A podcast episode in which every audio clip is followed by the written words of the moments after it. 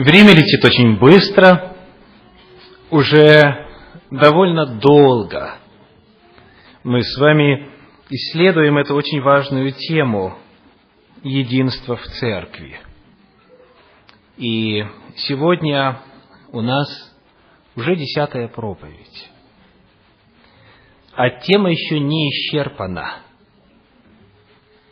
По-прежнему в Священном Писании мы находим очень многое о единстве в церкви. И сегодня моя проповедь называется так. Мир или меч? Главный вопрос, который будет рассматриваться в сегодняшней проповеди, звучит так.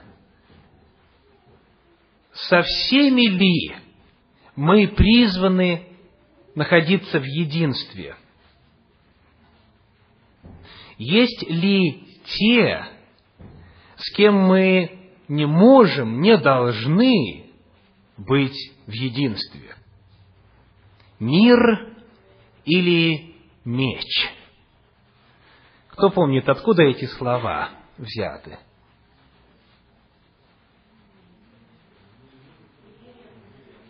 Это высказывание Иисуса Христа. Давайте откроем Евангелие от Матфея, десятую главу, и прочитаем там 34 стих. Евангелие от Матфея, 10 глава, 34 стих. 10, 34. «Не думайте, что я пришел принести мир на землю. Не мир пришел я принести, но меч».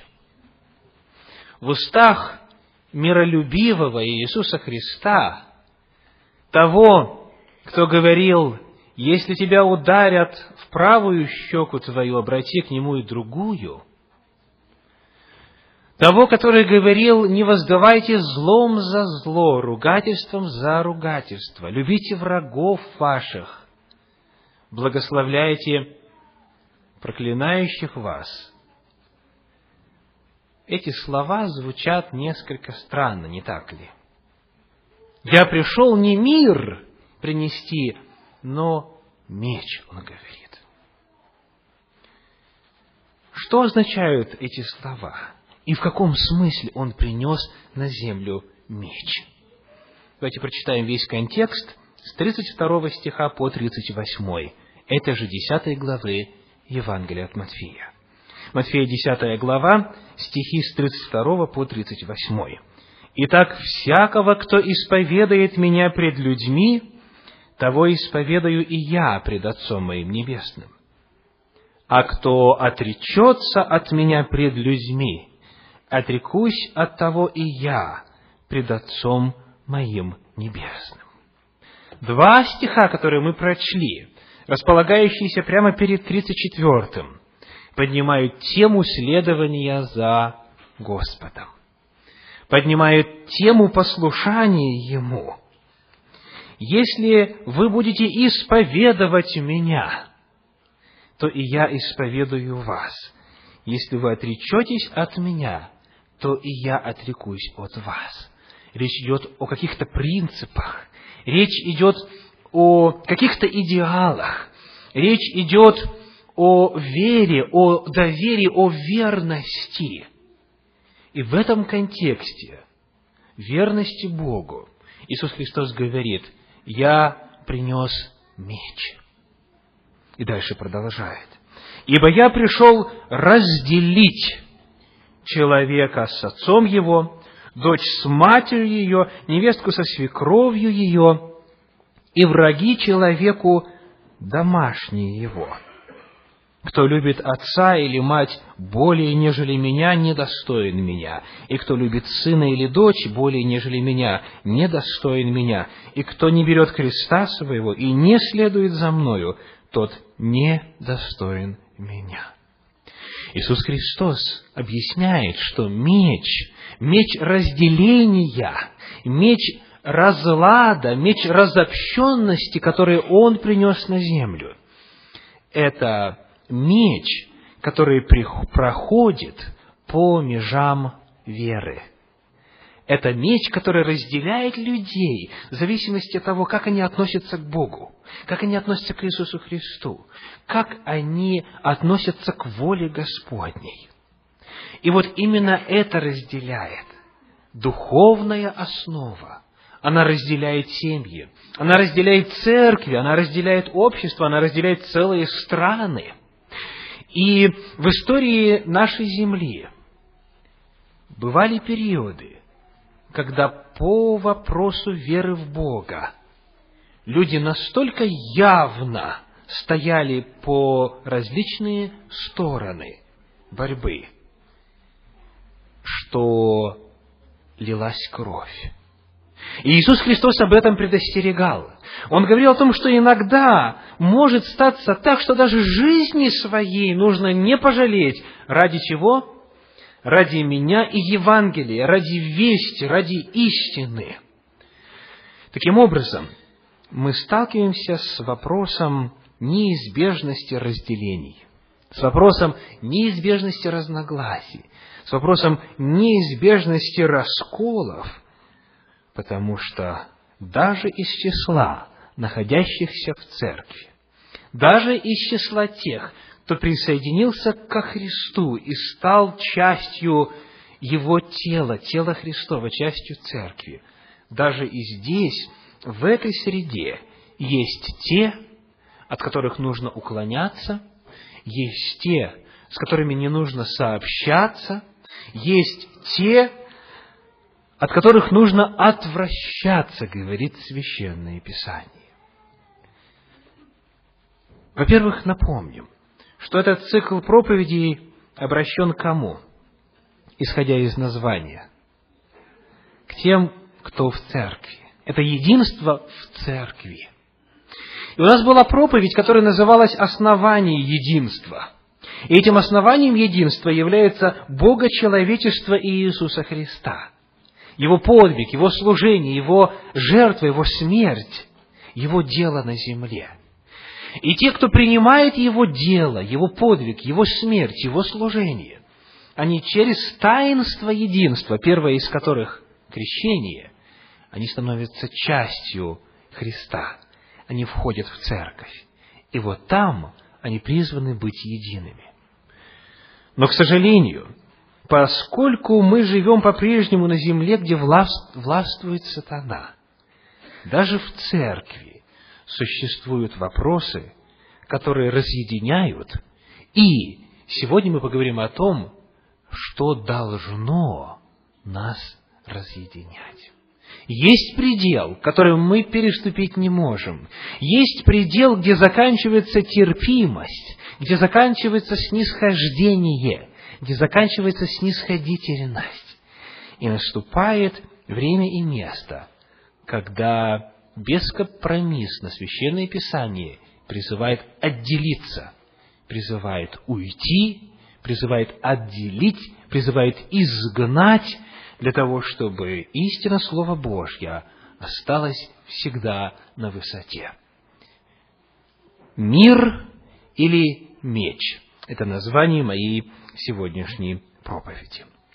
Давайте посмотрим вместе с вами на несколько отрывков Нового Завета, которые призывают нас к, скажем так, к неединству, которые призывают нас к тому, чтобы мы с некоторыми, даже из тех, кто является частью церкви, или говорит, что он христианин, мы не можем быть едиными. Первое место, к которому мы обратимся, это второе послание Иоанна. Второе послание Иоанна, первая глава, стихи 10 и 11. Второе послание Иоанна, первая глава, стихи 10 и 11. «Кто приходит к вам и не приносит всего учения, того не принимайте в дом и не приветствуйте его, ибо приветствующий его участвует в злых делах его» очень определенно звучит и строго этот стих, не правда ли? Не принимайте в дом и не приветствуйте. О ком идет речь? Кого не принимать в дом. В какой дом? Кого не приветствовать? Что значит не приветствовать? Должен сказать, что этот а, стих часто используется совершенно неверно. Есть деноминации, где с вами не будут здороваться и не скажут «здравствуй», если ты не из их числа. Об этом ли говорит этот стих? Давайте будем исследовать. Это важный вопрос. И он настолько важен, что нам нельзя здесь перегнуть парку, палку ни в сторону консерватизма, ни в сторону либерализма. Мы должны быть в соответствии со священным писанием в своем подходе в этом вопросе. О ком идет речь? Сказано, кто приходит к вам и не приносит всего учения, того в дом не принимайте. Чуть выше, в стихах 7 по 9, говорится следующее. 7 по 9. «Ибо многие обольстители вошли в мир, не исповедующие Иисуса Христа, пришедшего во плоти. Такой человек есть обольститель и антихрист. Наблюдайте за собой, чтобы нам не потерять того, над чем мы трудились, но чтобы получить полную награду. Всякий преступающий учение Христова и не пребывающий в нем не имеет Бога. Пребывающий в учении Христовом имеет и Отца, и Сына. Итак, речь здесь идет не просто о христианах, которые придерживаются иных точек зрения. Речь здесь идет о тех, кто названы как? Обольститель и антихрист. Обольститель по определению это кто? Тот, который знает, что он не прав, и он ставит цель ввести в свое заблуждение и в неправду тех, кто стоит в правде Господней. Обольститель – это не человек, который просто иного мнения. Обольститель – это тот, кто ставит перед собою цель отвести человека от правды Божьей. Речь не идет о людях, которые думают по-другому и часто искренне убеждены по-другому, а речь идет об обольстителях. Кто они такие? Сказано, они вошли в мир, ибо многие обольстители вошли в мир. Они вошли в мир, находясь где? Чтобы войти куда-то, нужно прежде где-то находиться. Где они находились? Давайте посмотрим на 1 Иоанна 2 главу. 1 Иоанна 2 глава, стихи 18 и 19. 1 Иоанна 2 глава, стихи 18 и 19. Дети, последнее время. И как вы слышали, что придет Антихрист, и теперь появилось много Антихристов, то мы и познаем из того, что последнее время. Они вышли от нас, но не были наши. Ибо если бы они были наши, то остались бы с нами, но они вышли, через то открылось, что не все наши.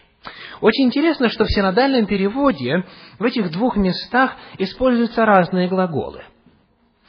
В четвертой, вернее, во, второй, во втором послании Иоанна, в седьмом стихе сказано, многие обольстители вошли. А здесь, во второй главе первого послания Иоанна, сказано как? Они вышли. Они вышли. Но в оригинале и там, и там одинаковые слова. И там, и там одинаковый глагол. Это греческий глагол «эксерхомай». И приставка «экс» означает «выходить откуда-то». То есть, из одного состояния или места переходить в другое. И вот говорится о том, что они были наши, то есть с нами. Они были частью церкви. Они были частью тела Христова но потом они эксерхомой, они оставили и ушли куда? В мир. Они ушли в мир. Они по-прежнему, возможно, считают, что они христиане, но они более не являются членами церкви. И вот уйдя, они не просто ушли, чтобы жить по-своему и понимать, как им кажется правильным – они теперь, уйдя, ставят перед собой какую цель? Обольстить и увести в этот грех, в это отступление, в этот раскол, увести всю церковь. Это те люди, которые поставили перед собой цель разрушить дело Господне, разрушить, уничтожить тело Христова. Вот об этих идет речь. Речь идет о тех, кто уже перестал быть частью церкви, но по-прежнему приходит, чтобы разрушать ее. И апостол Иоанн говорит, не принимайте в дом таковых. Обратите внимание, речь не идет о разговорах с людьми, находящимися на распутье или сомневающимися. Речь не идет о тех, даже кто убежден в том, что мы не правы, но искренне желает знать истину. Не о таких идет речь. А речь идет о тех, кто ставит перед собой цель обольщения, и тех, кто желает разрушить дело Господне. Не принимайте в дом, не принимайте в дом таковых.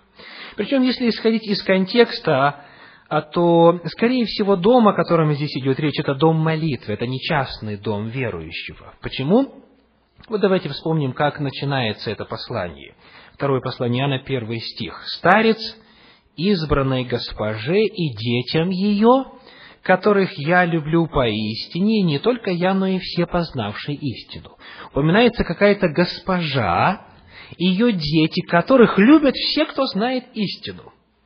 И дальше в конце, 13 стих говорит, «Приветствую тебя, дети сестры твоей избранной». А речь идет о том, если бы мы подробнее занимались этим вопросом, что он пишет церкви и называет ее избранной госпожой, невестой, невестой Христовой. И дети ее – это члены церкви. И потому дом, о котором идет речь, куда нельзя принимать вот тех, кто ставит перед собой цель разрушить, это кто? Или это что такое этот дом? Это церковь, это собрание, это дом молитвы. В первую очередь, в первую очередь, это место проведения богослужений. И сказано, не приветствуйте его. Очень интересно, что дословно оригинал говорит, не говорите ему радуйся. Не говорите ему радуйся. Вот мы сейчас приветствуя как говорим? Здравствуй, да, будь здоров. В других языках по-другому. А вот у греков было так. При э, встрече они говорили хайре, или хайре это множественное число. То есть, радуйся, радуйся. И он говорит, мы не можем тем, кто разрушает дело Господне, говорить радуйтесь. Мы не можем. Почему? Потому что тогда мы становимся заодно с ними. Тогда мы желаем им удачи, тогда мы желаем им благословения в их разрушительной деятельности. И потому речь здесь идет не столько об обычном приветствии, чтобы ты здравствовал и чтобы твоя душа преуспевала, не о запрещении такого приветствия, а о запрещении приветствия, которое поддерживает их деятельность. И потому даже в русском языке слово «приветствовать» что будет означать? Когда я, допустим, говорю, в нашей семье это не приветствуется – что имеется в виду? Мы против этого. Мы против этого. Итак, первое место Священного Писания, к которому мы обращаемся, которое говорит о том, с кем мы не можем быть едиными, сводится к чему? К отношению тех, кто был членом церкви, но, уйдя, теперь ставит перед собой цель разрушать дело Господне. И пишет статьи, и пишет книги, и создает веб-сайты, и записывает аудио и видеоинформацию, и входит в домы и в церкви с целью обольстить. Еще одно место Священного Писания, которое описывает эту тему. Это последняя глава послания апостола Павла к римлянам. Римлянам 16 глава, Прочитаем 17 стих. Римлянам 16 глава, 17 стих. И 18 также. «Умоляю вас, братья, остерегайтесь производящих разделения и соблазны, вопреки учению, которому вы научились, и уклоняйтесь от них. Ибо такие люди служат не Господу нашему Иисусу Христу, а своему чреву, и ласкательством, и красноречием обольщают сердца простодушных. Еще одно место Священного Писания, которое говорит, уклоняйтесь. В данном случае уклоняйтесь от кого? От тех, кто производит разделения и соблазны.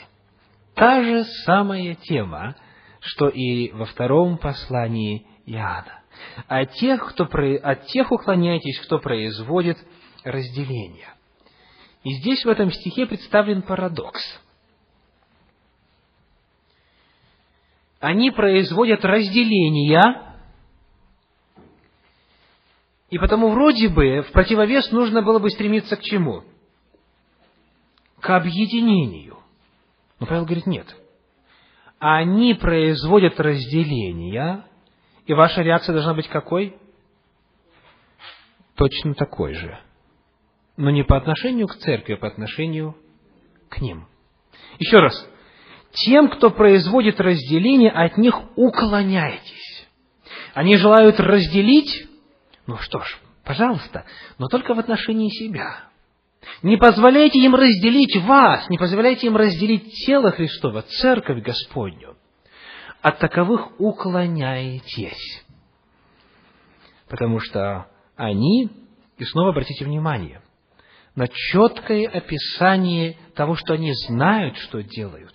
Они понимают, что делают. Они ласкательством, красноречием обольщают. Они служат не Иисусу Христу, они знают об этом, они служат своему чреву. Слово «чрево» в а, подлиннике и в целом Священном Писании в этом контексте означает финансовые интересы. Итак, Священное Писание говорит, тех, кто ласкательством и красноречием обольщает, от них удаляйтесь. В Библии в Ветхом Завете есть удивительный пример того, как это действует. И речь идет о одном из, об одном из самых красивых мужчин Ветхого Завета. Как его звали? Весолом. Давайте прочитаем а, об этом в первой книге царств. Первой книге царств иногда сравнивая себя с Авесоломом, я думаю, уж а, не знаю, чем считать нашу непохожесть в отношении количества волос с ним. Он был самым красивым мужчиной. Очень были густые волосы. У меня не такие, с годами. Но эти волосы стали его погибелью – а у меня нет никаких шансов запутаться волосами в ветвях дуба. Но это между прочим.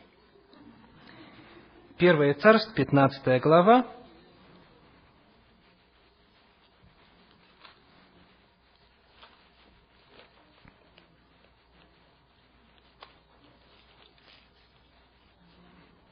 Это не первое, второе царство. Второе царство, 15 глава,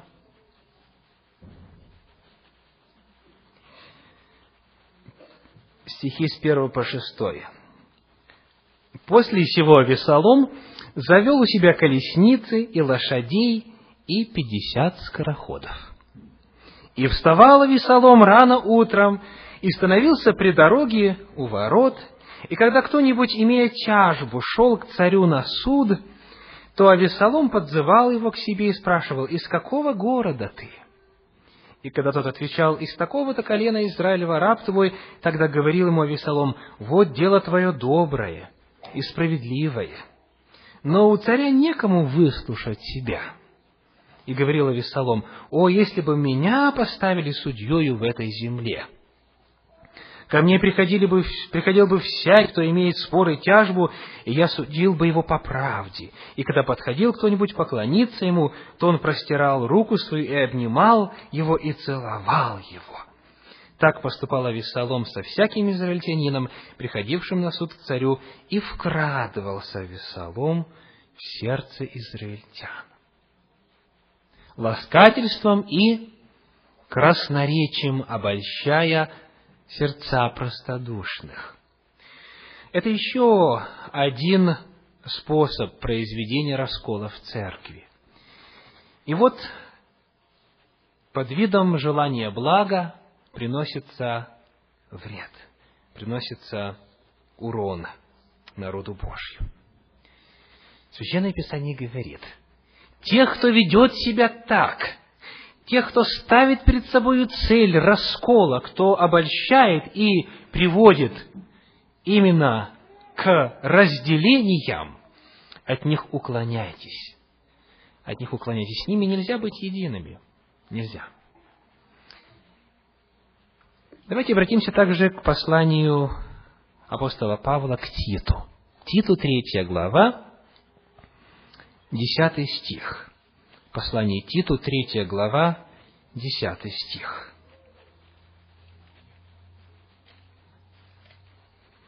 Третья глава, десятый стих. Еретика после первого и второго вразумления отвращайся. И одиннадцатый, зная, что таковой развратился и грешит, будучи самоосужден. Еще одно место, которое говорит, нельзя быть едиными с таковыми. С кем? С еретиками. Что это такое? Еретика после первого и второго разумления отвращайся.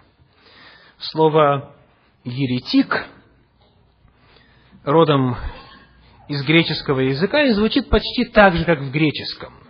По-гречески это звучит так. Айретикос. Айретикос. Но значение очень сильно отличается от того, которое есть в русском языке у этого слова. Еретик. Вот что означает айретикос в греческом. Дословно, причиняющий разделения. В греческо-английском словаре causing divisions. Причиняющий разделения. Фракционный, раскольнический. Вновь речь не идет о человеке, который просто по-другому понимает – мы уже об этом говорили. У каждого из нас свой темп духовного роста, и разномыслием должно быть между вами, говорит апостол Павел. Но речь здесь идет о человеке, который большим занимается. Тот, который стремится разделить, расколоть церковь. Но даже с таковым не просто нужно не общаться, не просто нужно его избегать, от него отвращаться. С ним нужно что сделать? Согласно стиху. Его нужно вразумить. Еретика, вот этого раскольника после первого и второго вразумления отвращайся. Скажите, что вам напоминает вот этот язык после первого и второго вразумления? Где еще в Библии есть эта тема? 18 глава Евангелия от Матфея.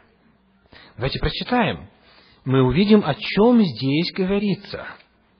Матфея, 18 глава, стихи с 15 по 17. Евангелие от Матфея, 18 глава, стихи с 15 по 17.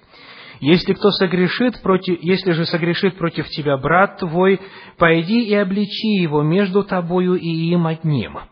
Если послушает тебя, то приобрел ты брата твоего. Если же не послушает, возьми с собой еще одного или двух, дабы устами двух или трех свидетелей подтвердилось всякое слово. Но это же два этапа, да? Первое в разумлении, второе в разумлении. Что дальше? Если же не послушает их, скажи церкви, и вот церковь уполномочена сделать следующее. Если церкви не послушает, то да будет он тебе как язычник и мытарь. Церковь по Библии – это собрание верующих. На общем собрании должно произойти вразумление. Если не послушает, тогда Павел говорит, отвращайся, или уклоняйся, или избегай. Христос говорит, да будет он тебе как язычник.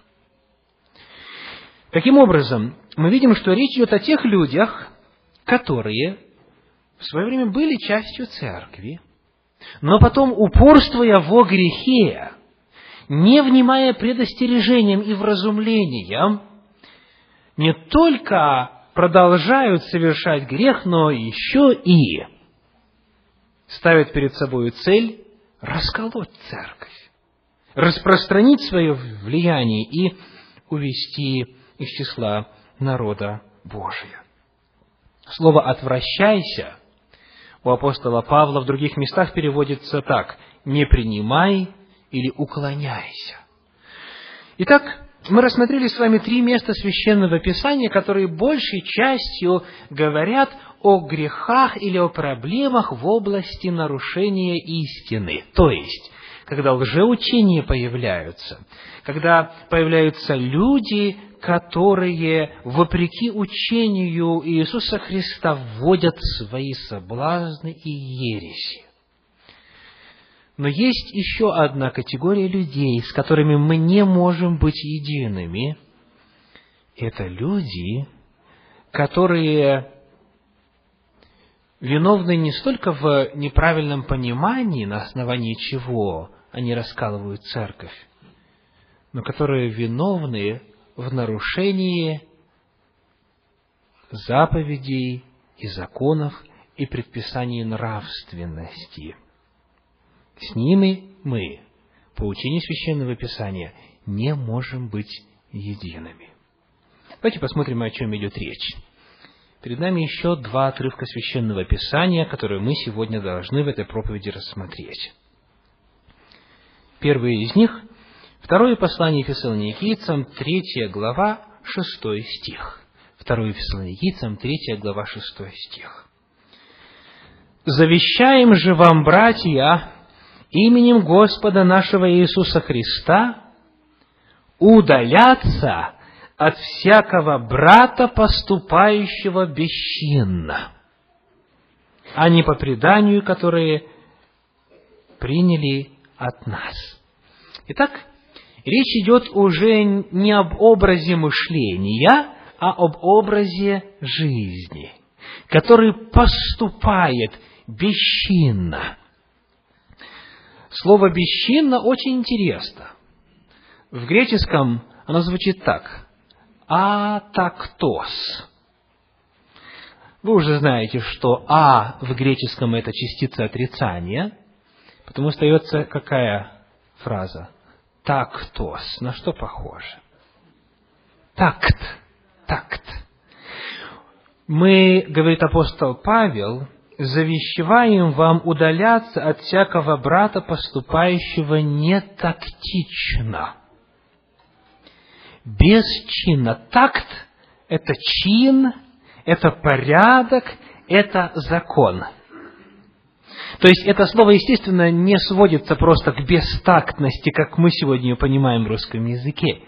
Речь идет о тех людях, которые живут образом жизни, идущим в разрез с мерками священного писания. И вот дальше – в стихах с 10 и ниже мы читаем чуть-чуть подробнее о том, в чем же была там проблема. Ибо когда мы были у вас, то завещевали вам сие, если кто не хочет трудиться, тот и не ешь. Но слышим, что некоторые из вас поступают как? Бесчинно, то есть вот пример проблемы, о которой он говорит, некоторые из вас поступают бесчинно, ничего не делают, а суетятся. Таковых увещеваем и убеждаем Господом нашим Иисусом Христом, чтобы они, работая в безмолвии, ели свой хлеб. Итак, какая проблема рассматривается? Проблема тунеядства. Вот. Это просто лишь одна из многих проблем, которые указаны. И вот дальше сказано в 13-14 стихе, «Вы же, братья, не унывайте, делая добро. Если же кто не послушает слова нашего во всем послании, того имейте на замечании и не сообщайте с ним, чтобы устыдить его». Давайте посмотрим повнимательнее на 14 стих. Во-первых, перед этим мы встречали слово завещеваем вам удаляться, удаляться от всякого брата, поступающего бесчинно. Удаляться – это греческое слово «стелло», глагол, означающий или переводящийся в других местах как «остерегаться». Оно, оно всего два раза встречается в Новом Завете. И второй раз – это 2 Коринфянам 8.20. Остерегаться. Итак, остерегайтесь или удаляйтесь от всякого, кто так себя ведет. Дальше сказано, не сообщайтесь с таковым. Если кто не послушает слова нашего в всем послании, того имейте на замечании и не сообщайтесь с ним. Что означает сообщаться? Если мы посмотрим с вами на новый словарь русского языка, то в русском языке слово «сообщаться» означает быть соединенным, иметь какую-либо связь с чем-либо или между собою. Не сообщаться. Вот те из вас, кто помнит а, учебник физики или химии, Помните, есть такое понятие, как сообщающиеся сосуды. Это очень хорошая иллюстрация. О чем идет речь? Речь идет не о том, что они рядом друг с другом находятся, а речь идет о том, что они друг с другом смешиваются. Смешиваются. Когда мы обращаемся к подлиннику, то там используется слово, которое означает присоединяться, вступать, становиться партнером, солидаризироваться. Значит, апостол Павел не говорит о том, что не нужно общаться с таковыми. Напротив, в 15 стихе сказано, не считайте его за врага, а вразумляйте как брата. Скажите, как можно вразумлять и считать его братом и не общаться? И речь идет о гораздо э, чем-то большем. Не ассоциируйтесь с ним, не становитесь партнером с ним, не смешивайтесь с ним, не проявляйте солидарности с ним. Вот о чем говорит Священное Писание. И таким образом апостол Павел описывает здесь один из видов дисциплинарных взысканий церкви. Имейте такого, что дальше? На замечании. Не будьте с ним заодно. Не поддерживайте его. Но цель, тем не менее, какова? Не считайте его за врага, он не враг. Считайте его братом и вразумляйте его, чтобы он снова был един с вами. Един не просто на словах, но на деле. Цель взятия на замечание – это вразумление и восстановление единства. И последний отрывок на тему «Мир или меч». Это первое послание Коринфянам, пятая глава. Первая Коринфянам, пятая глава. Вся глава посвящена вновь вопросу церковной дисциплины. И здесь мы тоже находим то же самое слово «не сообщайтесь» в девятом стихе. Сказано, «Я писал вам в послании не сообщаться с блудниками». Одиннадцатый стих. «Но я писал вам не сообщаться».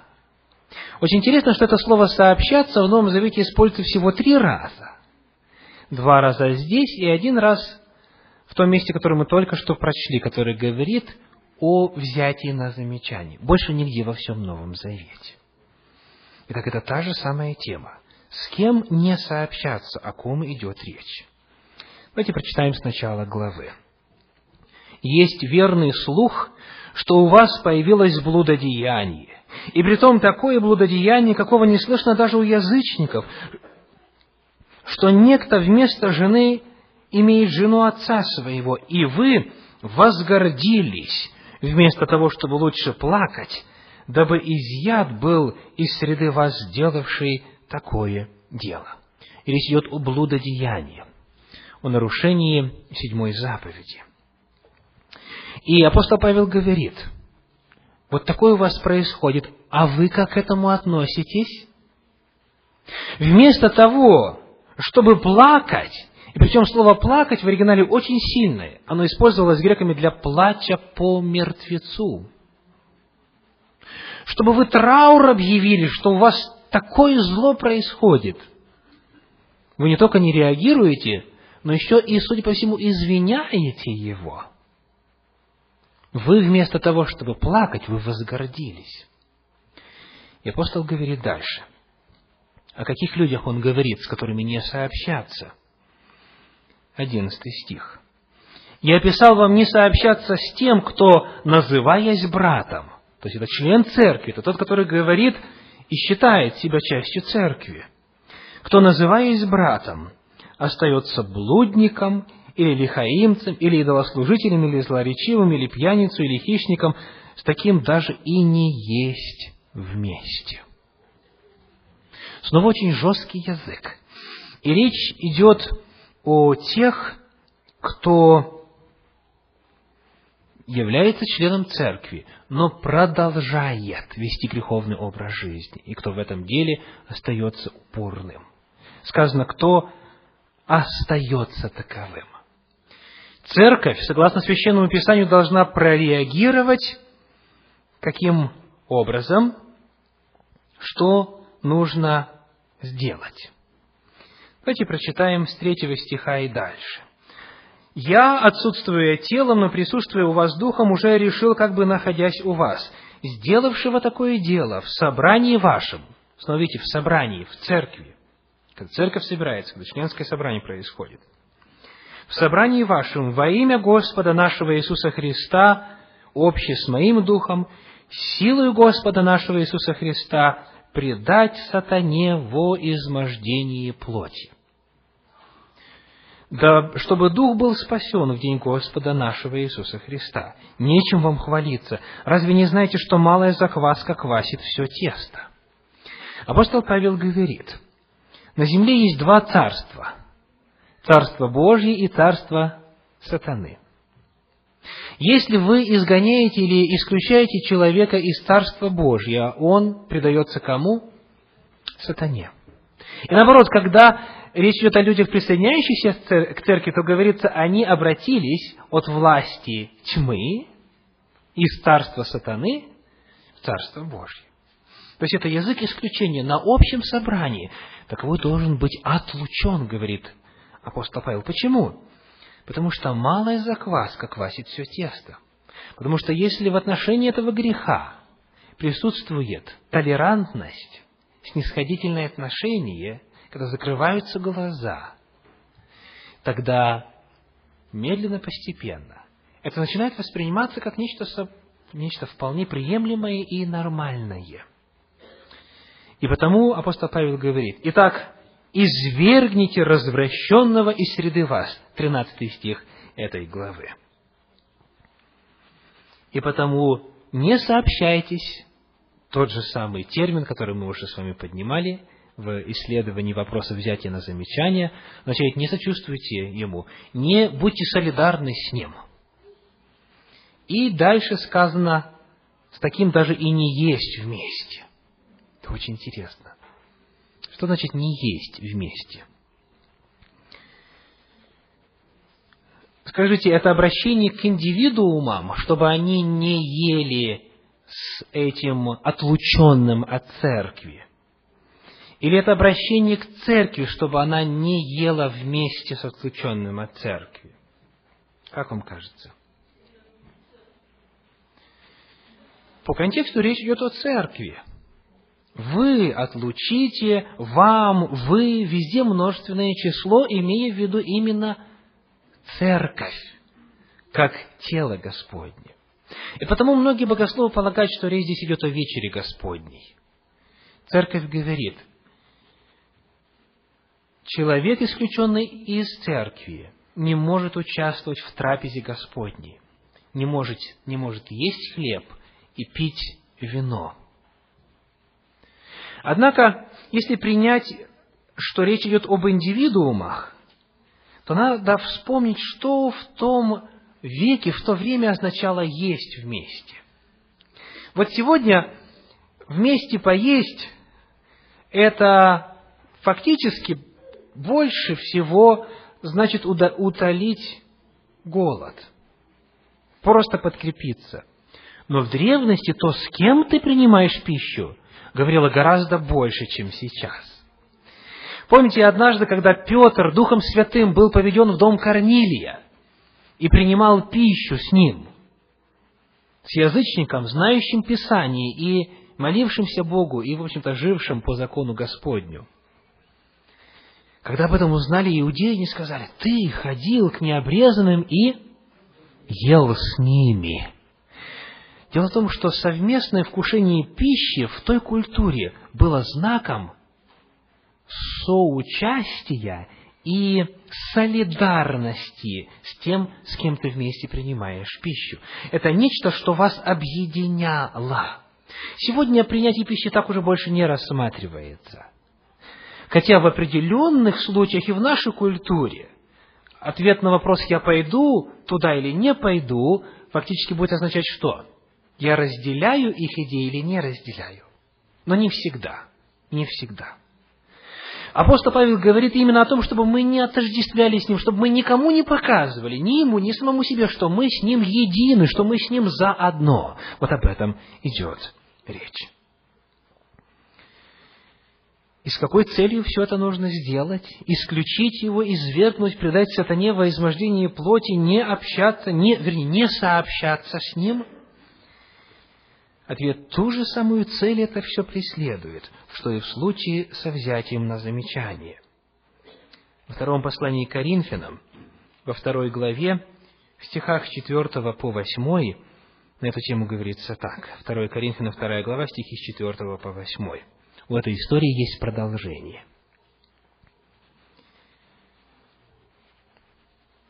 От великой скорби и стесненного сердца я писал вам со многими слезами. 2 Коринфянам 2 глава, стихи 4 по 8. Не для того, чтобы огорчить вас, но чтобы вы познали любовь, какую я в избытке имею к вам. Если же кто огорчил, то не меня огорчил, но частью, чтобы не сказать много, и всех вас. Он говорит о ком-то, кто всех их огорчил. Кто же это такой? Для такого довольно всего наказания от многих. Так что вам лучше уже простить его и утешить, чтобы он дабы он не был поглощен чрезмерною печалью. И потому прошу вас оказать ему любовь. О чем идет речь? О том самом человеке, которого в предыдущем послании он сказал предать сатане возмеждение плоти, не сообщаться с ним, не есть вместе с ним, извергнуть из среды себя. Он говорит, вы сделали так, вы поступили в соответствии с тем, что я вам написал. Но теперь видно, что это все послужило чему? Послужило покаянию, послужило исправлению, послужило духовному возрождению. И потому сейчас он говорит, цель достигнута. Не нужно, чтобы он был поглощен чрезмерной печалью. Теперь примите его. Теперь примите его. То есть мы видим, что в любом случае, даже когда мы вынуждены быть не едиными с кем-то, кто либо на вероучительной основе, либо на основе безнравственности. Раскалывает церковь или имеет опасность, подобно закваске, распространить толерантное отношение к греху на всю церковь, даже несмотря на это, мы все равно помним, что у этой разобщенности и исключения, и взятия на замечание есть спасительная искупительная цель, чтобы снова с Ним быть едиными.